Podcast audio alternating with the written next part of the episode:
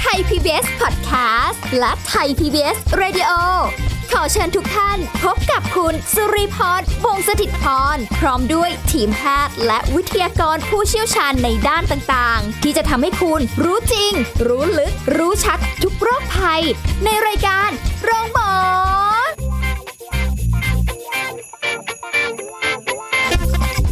สวัสดีค่ะ คุณผู้ฟังคะขอต้อนรับเข้าสู่รายการโรงหมอทางไทย PBS Podcast ค่ะ พบกันเช่นเคยกับสุรีพรนะคะ วันนี้เราจะคุยกับดรนายแพทย์จตุพลคงถาวรสกุล แพทย์ผู้เชี่ยวชาญศูนย์กล้ามเนื้อกระดูกและข้อจากเพจดรหมอหมี สวัสดีคค่ะรับสวัสดีครับ วันนี้มาละยังไม่ทันจะถึงวัยอันควรเลย ก็รู้สึกว่าเราข้อเข่าเสื่อมแล้วหรือเปล่าอะไรอย่างนี้ มันแบบเป็นยังไงก๊พี่ก๊อาการเป็นยังไงบ้างแก๊บมีแบบเขาเรียกอะไรนะเออ ปวดปวดบ้างเป็นบางครั้งอะไรเงี้ย เพราะว่าเพิ่งไปเดินฮะอ่าไปเดินออกกำลังกายมาอ่าอืมแบบหักโหมแอบหักโหมนิดนึง เดินเร็วอ่านินิดนึงอะไรประมาณนี้ครับแล้วรู้สึกแบบ โอ้โห มันปวดอะ คือครับคือมันไม่ใช่ปวดจากการที่เราเพิ่งออกกำลังกายหรือใช้กล้ามเนื้อนะมันคือฮะมันปวดเข่าจริงอืมๆเลยไม่แน่ใจว่าเกี่ยวไหมอ่า คือคนทั่ว ๆ ไปเนี่ย คือเนื่องจากเราได้ยินคำว่าข้อเข่าเสื่อมไปบ่อยใช่ไหมฮะค่ะแต่จริงๆแล้วเนี่ย คือเราต้องเข้าใจก่อนว่าเข่าเราเนี่ย มันมันประกอบไปด้วยเส้นเอ็นที่อยู่ข้างนอก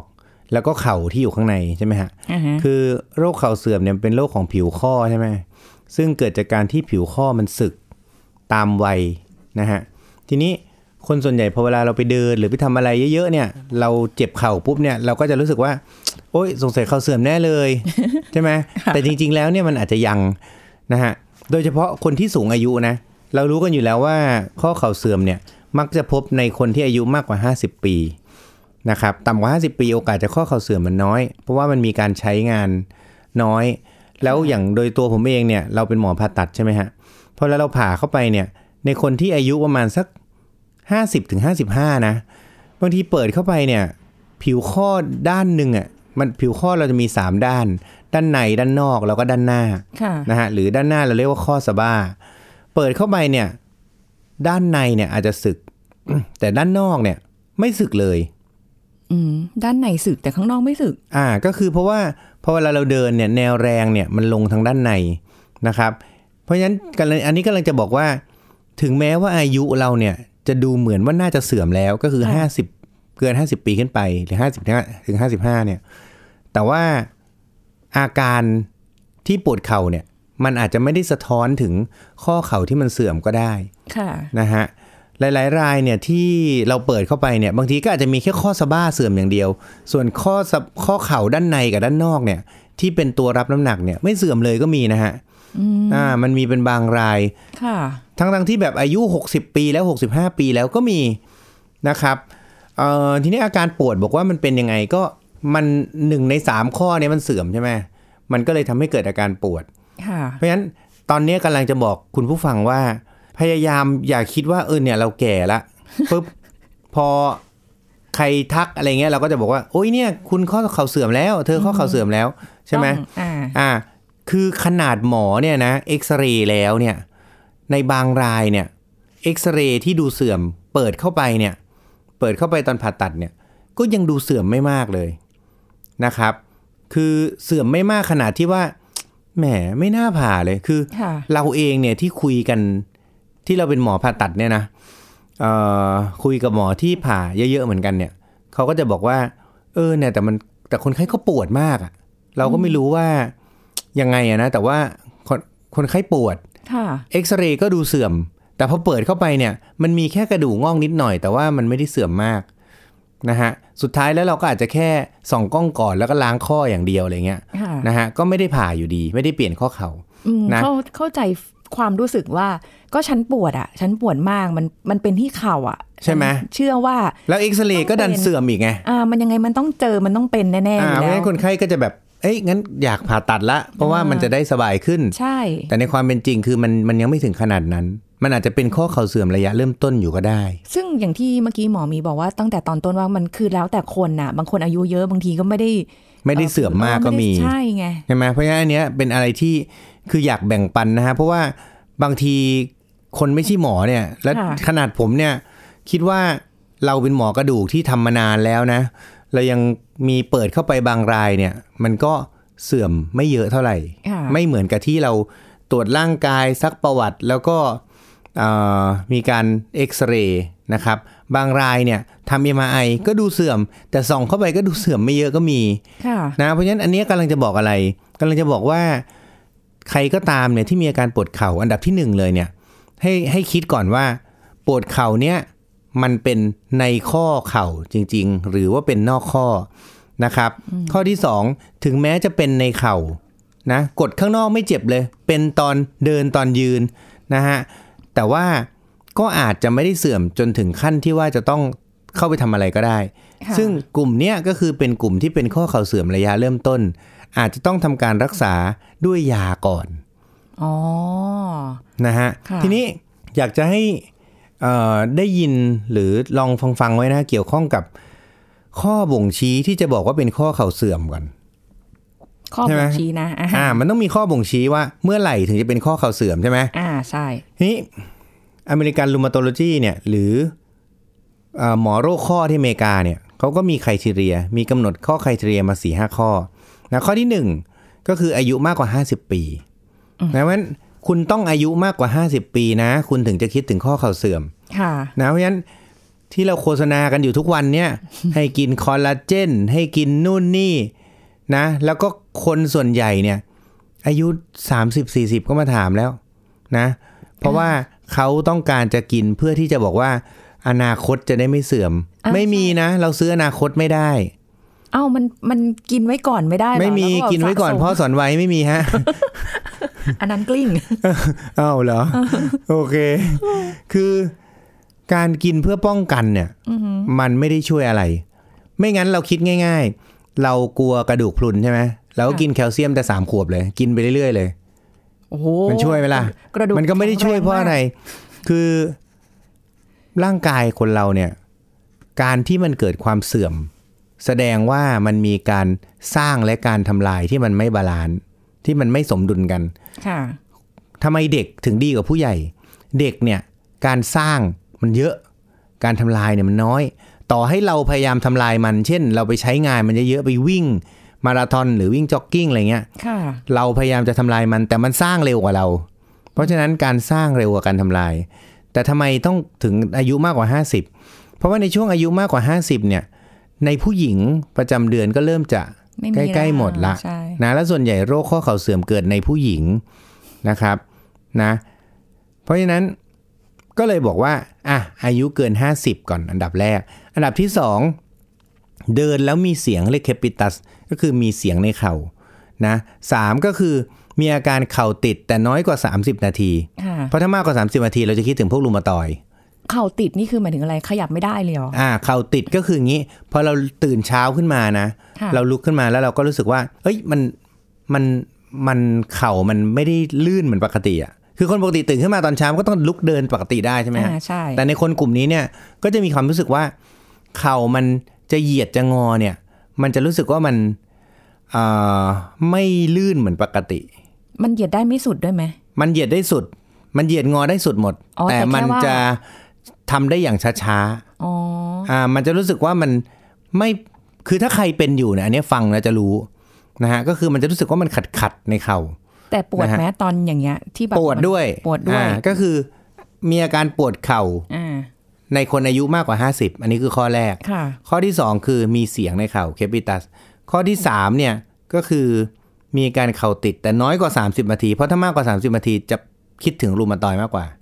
อันนี้เป็นข้อเข่าเสื่อมเพราะฉะนั้นต้องน้อยกว่า 30 นาทีค่ะเป็นตอนเช้าเขาเรียก morning stiffness คือตื่นเช้าขึ้นมาเนี่ย มันจะมีอาการเข่าติดติดเป็นเพราะว่าเรานอนเหยียดนาน ด้วยไหมๆไม่เกี่ยวฮะไม่เกี่ยวคืออย่างนี้ ข้อเข่าเสื่อมทำไมตอนเช้าถึงติด อ่า ต้องตอบคำถามนี้ก่อนใช่ไหมอ่าเป็นเพราะว่า พอเวลาเราใช้ตอนตอนอะวันก่อนหน้าเนี่ยเรามีการใช้งานใช่ไหมฮะพอมีการใช้งานเนี่ย ช่วงที่มีการใช้งานการอักเสบมันจะน้อย เพราะว่ามันมีการบดมีการขยับ เมื่อมีการขยับเนี่ย เซลล์ที่มันเป็นการอักเสบมันจะถูกไล่ออกไปทางหลอดเลือดค่ะนะฮะทีนี้พอเรานอนกลางคืนน่ะมันจะเกิด ภาษาของเราภาษาหมอเรียก stasis ก็คือนิ่ง พอเข่ามันนิ่งปุ๊บเนี่ย มันก็เหมือนกับเลือดมันก็จะไม่ค่อยไหลเวียนเท่าไหร่ค่ะพอเลือดมันไม่ค่อยไหลเวียนปุ๊บ มันจะทำให้เกิดการคั่งของสารที่เกิดเป็นกระบวนการอักเสบที่อยู่ที่เข่าเนี่ยอยู่ตรงนั้น เพราะฉะนั้นตอนเช้าตื่นขึ้นมาปุ๊บเนี่ยมันจะเกิดการปวดและมีการอักเสบค่ะมากกว่าปกติ ส่วนใหญ่เขาจะปวดตอนเช้า แล้วพอเขาเดินสักพักหนึ่งงอเข่าเหยียดเข่างอเข่าเหยียดเข่าสักพัก มันก็จะไล่ไอ้ ตัวสารที่มันเกิดการอักเสบที่อยู่ในเข่าออกไปทางหลอดเลือด อาการปวดเข่ามันก็จะดีขึ้น เพราะฉะนั้นค่ะจึงทำให้อธิบายการเกิด morning stiffness นะครับนะอันต่อมาก็คือมีการ deformity คือมีการเอียงของเข่านะครับนะจริงๆ มันจะมีข้ออื่นอีกเต็มไปหมดเลย เช่น มีน้ำในเข่า มีอาการเข่าบวมค่ะพวกเนี้ยนะบวมแล้วก็มีน้ำอันนี้ก็เป็นอีกข้อหนึ่งนะคือเอาเป็นว่าถ้ามันมีมากกว่า 3 ข้อขึ้นไปค่ะ นะครับแต่ต้องมีข้อที่1นะคือ อายุมากกว่า 50 ปีมีอาการปวดเข่าอะเพราะถ้าไม่มีข้อที่ค่ะ1ก็อาจจะไม่ใช่ข้อเข่าเสื่อมก็ได้โอ้ดังนั้นก็อ่าที่เป็นมานี่ก็ตัดได้ละอ่าสเพบาราะยฉะนั้นใจของพี่เนี่ยก็ต้องดูว่าพี่มีอาการเข้ากับข้อบ่งชี้พวกนี้หรือเปล่า เพราะว่าบางทีเนี่ยเราเจ็บกล้ามเนื้อเฉยค่ะๆนะเจ็บกล้ามเนื้ออะอย่างเมื่อวานนี่ผมก็เจอคนไข้คนหนึ่งมีอาการเจ็บตรงบริเวณด้านใน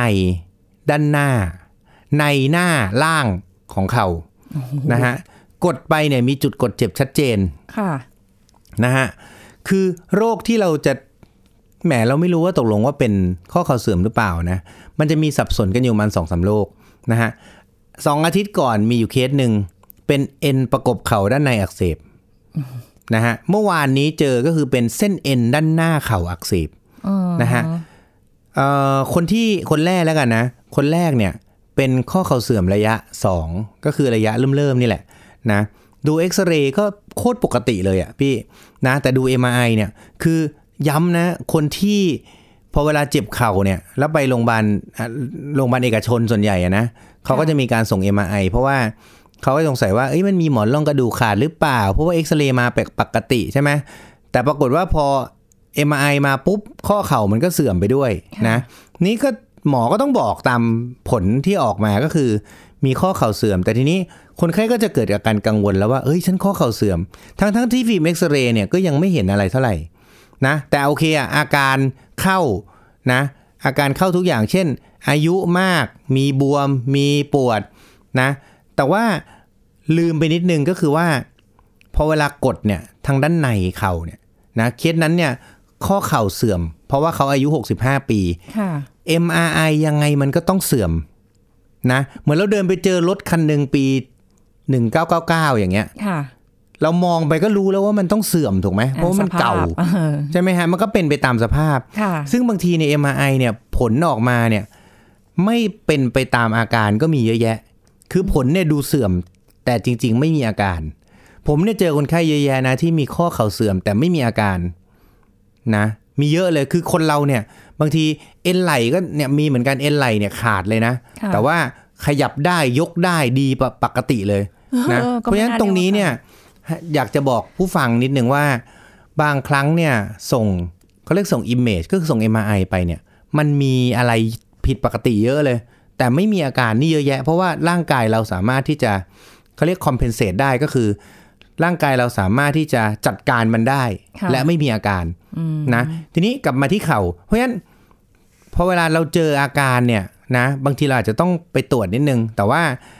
เราอย่าเพิ่งไปตั้งธงว่าโอ้ย MRI มาแล้ว หรือเอ็กซเรย์มาหรือใครบอกมาว่าเอ้ยข้อเข่าเสื่อมแน่เลยบางทีคนแถวบ้านทักก็เชื่อแล้วเป็นข้อเข่าเสื่อม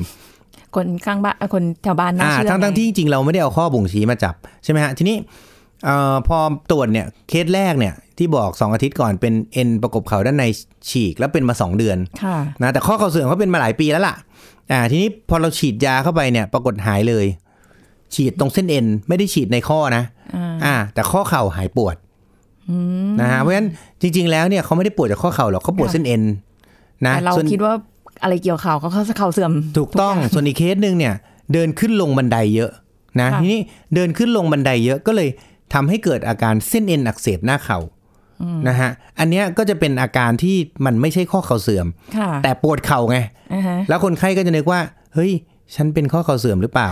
บางคนเนี่ยอายุแค่ 40 ปีค่ะเป็นเส้นเอ็นหน้าเข่าอักเสบเนี่ยเป็นเยอะนะค่ะมีอยู่รายหนึ่งอายุ 64 ปีเหมือนกัน เคสนี้เนี่ยไปทำ MRI เหมือนกันเลย ก็คือออกมาเนี่ยผลปรากฏว่าข้อเข่ามันเสื่อมค่ะนะ สุดท้ายแล้วเนี่ย ไปฉีดสเต็มเซลล์อะไรเสียไป4ี่ห้าแสนอะแต่ว่ามาเจอเราเราก็กดมันก็เจ็บเส้นเอ็นพอฉีดเข้าไปที่เส้นเอ็นเท่านั้นแหละหายเลยนะข้อเข่ามันก็แต่มันก็ยังเจ็บอยู่บ้างนะ เพราะว่าต้องบอกว่าของที่มันเสื่อมยังไงมันก็ต้องเจ็บค่ะนะทีนี้ย้อนกลับมาถึงเรื่องของเราก็คือว่า เราจะพูดถึงเรื่องของเนี่ยอย่างที่พี่บอกว่า กินกันได้ไหม เพราะตอนนี้มันมีการโฆษณาเยอะแยะไปหมดเลย โอ้โห เรื่องเนี้ยคุยกันยาวแน่เลย ถูกไหมขอช่วงหน้าได้ไหม ได้เลยครับ นะคะ เดี๋ยวคุยกันช่วงหน้าเรื่องนี้ค่ะ พักกันสักครู่แล้วกลับมาฟังกันต่อค่ะ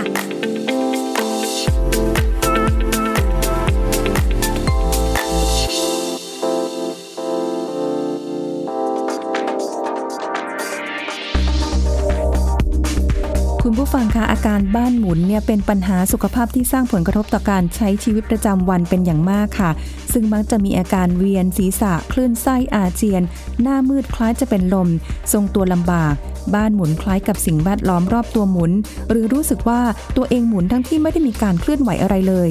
อาจมีอาการทางหูร่วมด้วย เช่น หูอื้อ มีเสียงในหูเป็นต้น แต่ถ้าหากสงสัยว่าตนเองมีความผิดปกติ รู้สึกเวียนศีรษะบ้านหมุนโดยที่ไม่เคยเป็นมาก่อน หรือมีประวัติโรคหู ควรไปพบแพทย์นะคะ เพื่อรับการตรวจวินิจฉัยหาสาเหตุ และรับการรักษาที่ถูกต้อง ซึ่งสาเหตุของอาการบ้านหมุนมักเกิดจากสาเหตุของหูชั้นใน และถ้ามีอาการเวียนศีรษะรุนแรง มักจะไม่สามารถเคลื่อนไหวศีรษะได้ หรือมีอาการร่วมกับอาการคลื่นไส้อาเจียนหูอื้อ หรือมีเสียงดังในหู เช่น น้ำในหูไม่เท่ากัน หรือหินปูนในหูหลุด แต่คนส่วนใหญ่มักเข้าใจว่า อาการบ้านหมุนเกิดจากน้ำในหูไม่เท่ากันส่วนใครที่มีอาการเวียนศีรษะและอาเจียนมาก ๆ จะทำให้ร่างกายสูญเสียน้ำและเกลือแร่อย่างรวดเร็ว ส่งผลทำให้ความดันในเลือดต่ำและอาจเกิดภาวะช็อกทำให้เกิดอันตรายได้นะคะ ดังนั้นเมื่อมีอาการเวียนศีรษะบ้านหมุน ขณะทำกิจกรรมต่างๆ ควรหยุดนั่งพักเพื่อป้องกันการหกล้ม แต่หากมีอาการเวียนศีรษะหรือบ้านหมุนมากๆ ควรนอนพักสักครู่จนอาการดีขึ้น หรือนั่งพักหลับตา แล้วรีบไปพบแพทย์ค่ะ ขอขอบคุณข้อมูลจากกรมการแพทย์กระทรวงสาธารณาสุขไทย PBS Radio วิทยุข่าวสารสาระ เพื่อสาธารณะและสังคม กำลังฟังรายการโรงหมอ รายการสุขภาพเพื่อคุณจากเราเอาละค่ะคุณผู้ฟังคุยกันต่อนะคะ ตอนนี้ก็เรียกว่าอะเราประเมินแล้ว แต่ว่าอยากจะกินกันไหมตั้งแต่แรกอย่างที่หมอหมีบอกอะได้เราไหมควรจะอะต้องกินไหมแล้วก็ผมว่าอันดับที่หนึ่งนะเราต้องเข้าใจก่อนว่าเราจะต้องกินอะไรก่อนนะ แล้วเรากินไปเพื่ออะไรค่ะคือตอนเนี้ยคือ อยากจะพูดเรื่องนี้มากเลยนะ ตอนแรกพี่ไม่ได้ส่งหัวข้อนี้มา แต่ว่าผมมาเสนอเอง คือหัวข้อนี้เนี่ย เป็นหัวข้อที่อยากจะพูดมาก เพราะว่าเช้ากลางวันเย็นเนี่ยเราเปิดทีวี ช่องฟรีทีวีเนี่ยค่ะเข้าไปเนี่ยเราจะเห็นมีการโฆษณาเรื่องนี้เยอะมากทุก Facebook สื่ออ่า IG อะไรทุกอย่างเนี่ย เราจะเห็นว่าเนี่ยให้กินคอลลาเจนชนิดนั้นชนิดนี้คอลลาเจนเนี่ยผสมปุ๊บผสมน้ำใสกิ๊กเออเนี่ยกินเข้าไปไม่มีสารปนเปื้อน คือ คือผมก็ไม่เข้าใจเหมือนกันว่ามันมีการผ่านออกมาได้ยังไงเหมือนกันนะ เพราะว่าสิ่งพวกนี้เนี่ยบางทีมันเป็น มันไม่รู้จะโฆษณาไปทำไมนะ พี่เข้าใจป่ะคือ ผสมน้ำแล้วใสแล้วยังไง มันไม่ได้มีอะไร ก็เลยอยากจะอธิบายให้ฟังตรงนี้ อีกส่วนหนึ่งก็คือคอลลาเจนเนี่ยพอเวลาพูดแล้วเนี่ยเข้าไปในร่างกายปุ๊บมันไปที่หน้าได้ยังไง มันวิ่งไปที่หน้าอย่างเดียวเลยไหมโอ้โหกินแล้วหน้าใสหน้าเด้งอย่างนี้ไหมอ๋อถูกป่ะคือพอเวลาโฆษณาเนี่ยอะ พอกินเข้าไปปุ๊บ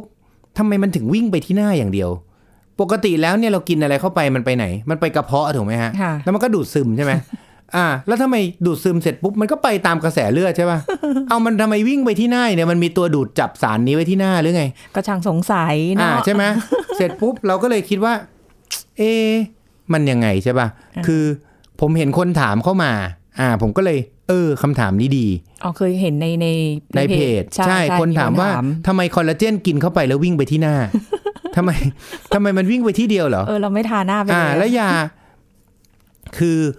อย่างนี้นะ ในร่างกายคนเราเนี่ยคอลลาเจนเนี่ยมันจะมีชนิดที่ 1 กับชนิดที่2ค่ะนะซึ่งชนิดที่1เนี่ยมันอยู่ในเส้นเอ็นเส้นเอ็นประกบเข่า เส้นเอ็นในเส้นเอ็นในร่างกายเราเนี่ยนะแต่ชนิดที่2เนี่ยมันจะไปอยู่ใน ผิวข้อนะครับ หรือกระดูกอ่อนค่ะนะฮะแล้วก็ชนิดที่สองเนี่ยมันก็จะไปอยู่ในข้อทั่วร่างกายนะครับ ทีนี้การที่เราจะบริโภคยาเนี่ยนะคือผมอยากจะแนะนำอย่างนี้ มันจริง ๆแล้วเนี่ยที่อเมริกานะฮะที่อเมริกาเนี่ยเขาไม่ rec ไม่ recommend อะไรเลยนะเขาบอกว่าไม่ recommend เลยนะ ที่จะให้กินทั้งกลูโคซามีนซัลเฟตนะฮะ ทั้งตัวคอลลาเจน ทั้งตัวคอนดรอยติน เขาไม่ recommend อะไรเลยค่ะเพราะเขาบอกว่าการรักษาข้อเข่าเสื่อมเนี้ย มันการกินสิ่งพวกเนี้ยไม่ช่วย คือจากการศึกษาวิจัยเนี่ย ที่ผมไปดูในงานวิจัยนะ มันแบ่งเป็นอย่างนี้ มันจะมีสักห้าสิบเปอร์เซ็นเนี่ยที่มันช่วย อีกห้าสิบเปอร์เซ็นเนี่ย ที่มันไม่ค่อยได้ผล อ่าทีนี้สิ่งที่เกิดขึ้นก็คือ ที่อเมริกาเขาใช้วิธีการเอาอะไรมาจับใช่ไหมทำไมถึงแบบโอ๊ยไม่ให้กิน คืออย่างตัวกลูโคซามินซัลเฟตที่ผมแนะนำเนี่ยนะหรือว่าตัว Viartril เนี่ย มันเป็นตัวที่มันมีงานวิจัยมากที่สุดละนะฮะแต่ในขณะที่ตัวอื่นอะ งานวิจัยมันน้อย โดยเฉพาะยาในเมืองไทยเรานะมันมีเยอะนะ มันมีตัวก๊อปปี้เต็มไปหมดเลยค่ะทีนี้เอ่อ ตัวก๊อปปี้เนี่ยไม่มีงานวิจัยแน่นอนถูกไหมฮะขนาดที่เขามีงานวิจัยเนี่ยยัง 50%ได้ผลอีก 50%ไม่ได้ผล ทีนี้อเมริกาเขายึดโยงกับอะไร เขายึดโยงกับความคุ้มค่าในการเสียเงินอ่าเช่นพอเวลาเราเราต้องไปจ่ายเงินเนี่ยมันคุ้มค่าไหมในการที่เราจะอาจจะได้ผลดีหรือไม่ดีเราก็ยังไม่รู้ 50 50ค่ะเพราะฉะนั้นในที่อเมริกานี่เขาบอกว่าไม่เล c คอมเมนต์เลยนะ เพราะฉะนั้นที่อเมริกาเขาถือว่าไม่ใช่ยา เขาถือเป็นยาบำรุง เพราะฉะนั้นเราถึงไปซื้อตามร้านขายยา ลองใครไปอเมริกาเนี่ยจะฟังแล้วจะรู้เลยคือ มันมีเป็นตู้ๆเลยอะ่ะค่ะเหมือนเราเดินเข้าเซเว่นแล้วก็มีเต็มไปหมดอย่างเงี้ยที่ร้านขายยา นะ เพราะฉะนั้นอันนี้เนี่ยเขาไม่เล c คอมเมนต์นะ อันนี้บอกก่อน คือเดี๋ยวจะบอกว่า เฮ้ยหมอหมีมันที่อเมริกาเขาไม่ได้ให้กินเขาไม่เล c คอมเมนต์แล้วในไกด์ไลน์เนี่ย ใช่ มันไม่เขาไม่ได้ให้กิน แต่ถามว่าทำไมผมถึงแนะนำคืออย่างนี้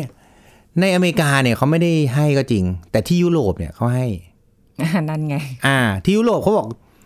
ได้กินได้นะค่ะในช่วงสเตจแรก ๆนะครับ มันก็เหมือนบิตคอยอะที่จีนห้ามอเมริกาให้อะอ่าอย่างเงี้ยเหมือนกันใช่ไหมเพราะฉะนั้นอันนี้เนี่ยมันก็ยึดโยงจากงานวิจัยนี่แหละนะครับ อันนี้เรากลับมาเรื่องของเราสรุปนะก็คือที่อเมริกาไม่ให้นะ แต่ยุโรปยังให้อยู่เพราะฉะนั้นอันเนี้ยเราก็เลยยังแนะนำอยู่เพ ราะว่ามันมีงานวิจัยที่ก็ยังได้ผล นี่กลูโคซามีน ผมจะแนะนำให้กินกลูโคซามีนซัลเฟตนะ แต่ในขณะที่คอลลาเจนกับคอนดรอยตินเนี่ย คอลลาเจนเนี่ยที่เขา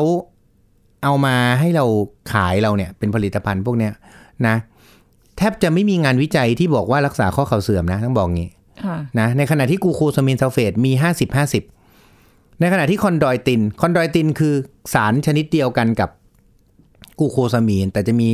อ่าโครงสร้างที่ต่างกันนิดหน่อย เพราะฉะนั้นเราจะพูดถึง 3 สิ่งนี้นะคอนดรอยตินซัลเฟตคล้ายๆกลูโคซามีนซัลเฟตแต่ได้ผลแย่กว่า เพราะฉะนั้นเราจะไม่พูดถึงคอนดรอยตินตัดไป เพราะฉะนั้นตอนนี้คู่แข่งมี 2 อันคือ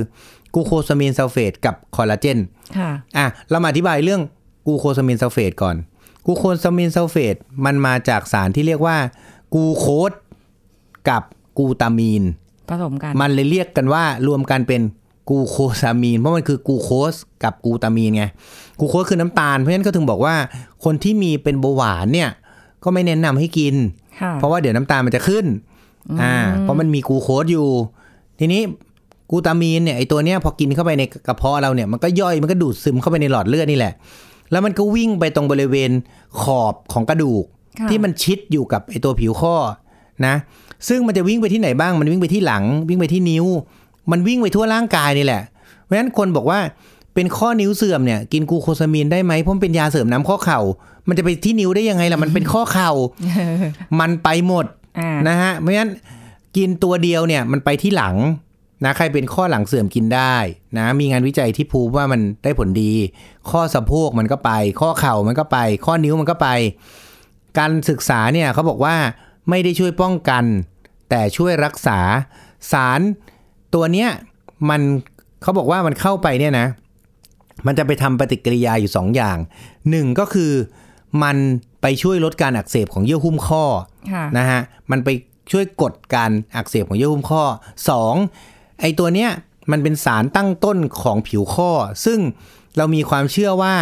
การที่มันวิ่งไปตรงขอบผิวข้อเนี่ย มันจะทำให้ผิวข้อเนี่ยมันมีการสร้างเพิ่มขึ้น เพราะอย่างที่บอกไปแล้วคือ แก่เนี่ย พวกเราเนี่ยแก่ทำลายอ่ามมากกว่าสร้างค่ะเพราะฉะนั้นเราก็เลยต้องพยายามทำให้มันมีการสร้างเพิ่มขึ้นนะเพราะฉะนั้นตรงนี้เนี่ยจากสองกลไกเนี่ยจึงทำให้ไม่ว่าจะเป็นข้อนิ้วเสื่อม ข้อหลังเสื่อม ข้อสะโพกเสื่อมหรือข้อเข่าเสื่อม สามารถบริโภคยาพวกนี้ แล้วทำให้อาการดีขึ้นได้นะครับ แต่ไม่ได้เป็นการป้องกันค่ะเพราะบอกไปแล้วว่า สร้างเนี่ยไม่เยอะแต่ลดการอักเสบเนี่ยเป็นนกลไกหลัก เพราะฉะนั้นถ้าใครไม่มีอาการไม่ต้องไปกินนะ เชื่อมโยงไปถึงไครทีเรียหรือข้อบ่งชี้เราพูดไปแล้วว่ามันต้องมีนะก่อน แล้วก็ไม่ใช่เส้นเอ็นนะค่ะถ้าคุณแค่ปวดเข่าเฉยๆบอกโอ้ยวิ่งไปหากลูโคซามีน มันอาจจะเกาไม่ถูกที่คันนะครับ ส่วนคอลลาเจนเนี่ยยังไม่มีการศึกษาอะไรเลยว่า มันเข้าไปแล้วมันวิ่งไปที่ผิวข้อแล้วไปช่วยยังไง ลดการอักเสบหรือเปล่า กลไกก็ไม่มีชัดเจน ช่วยทำให้มีการสร้างเพิ่มหรือเปล่า กลไกก็ไม่ได้ชัดเจน เพราะฉะนั้นก็เหมือนมันอาจจะเป็น placebo effect หรือผลบวกที่เกิดจากสภาวะทางจิตใจเราที่เราคิดว่ามันได้ผลดีค่ะเข้าใจไหมเพราะเรามีการกินอะไรเข้าไปบางอย่างเนี่ยเขาเรียก placebo effect ค่ะนะเพราะฉะนั้นวันนี้เนี่ยใครที่เป็นข้อเข่าเสื่อมระยะเริ่มต้นให้ไปดูก่อน นะ ว่าเราเป็นไปตามข้อบ่งชี้หรือเปล่า หรือว่าเป็นเส้นเอ็นถ้าเป็นไปตามข้อบ่งชี้เฮ้ยอาการเหมือนที่หมอหมีบอกเลย อะโอเค แล้วเพิ่งเริ่มเป็นอายุมากกว่า 50 ปี ให้คุณไปบริโภคสิ่งที่ถูกต้องก็คือกูโคซามีนซัลเฟตนะฮะถามว่าได้ผลดีร้อยเปอร์เซ็นต์ไหมก็บางรายงานวิจัยก็บอกว่ายังไม่ดี บางรายงานก็บอกว่าดี เพราะฉะนั้นอันเนี้ยก็ยังถือว่าบริโภคได้แต่คอลลาเจนเนี่ยไม่มีงานวิจัยที่บอกว่าดี เพราะฉะนั้น จริง ๆ ผมแนะนำว่าถ้าจะบริโภคเอาให้ถูกต้องค่ะนะครับนะแล้วก็กลไกการบริโภคเข้าไป มันวิ่งไปทั่วร่างกาย มันไม่ได้วิ่งไปที่หน้าอย่างเดียวนะ ในขณะที่คอลลาเจนก็ยังไม่มีงานวิจัยเลยที่บอกว่าวิ่งไปที่หน้าด้วยซ้ำค่ะนะกินแล้วจะหน้าเด็ก ก็อาจจะไม่ไม่ได้ช่วยอะไรนะวันนี้ก็ขอฝากไว้แต่เพียงเท่านี้ขอบคุณมากครับขอบคุณสวัสดีครับะสวัสดีค่ะโหอุตสาห์นั่งกินมาตั้งนานเออมันก็ไม่เด็กจริงด้วย หมดเวลาแล้วค่ะ จากรายการโรงหมอไว้พบกันใหม่ครั้งหน้านะคะ สวัสดีค่ะ แชร์ พูด บอกต่อ กับรายการโรงหมอได้ทุกช่องทางออนไลน์ เว็บไซต์ www.thaipbspodcast.com แอปพลิเคชัน Thai PBS Podcast Facebook Twitter Instagram Thai PBS Podcast และฟังได้มากขึ้นกับพอดแคสต์โรงหมอ ที่ Apple, Google, Spotify, SoundCloud และ Podbean ทุกเรื่องทุกโรค บอกรายการโรงหมอ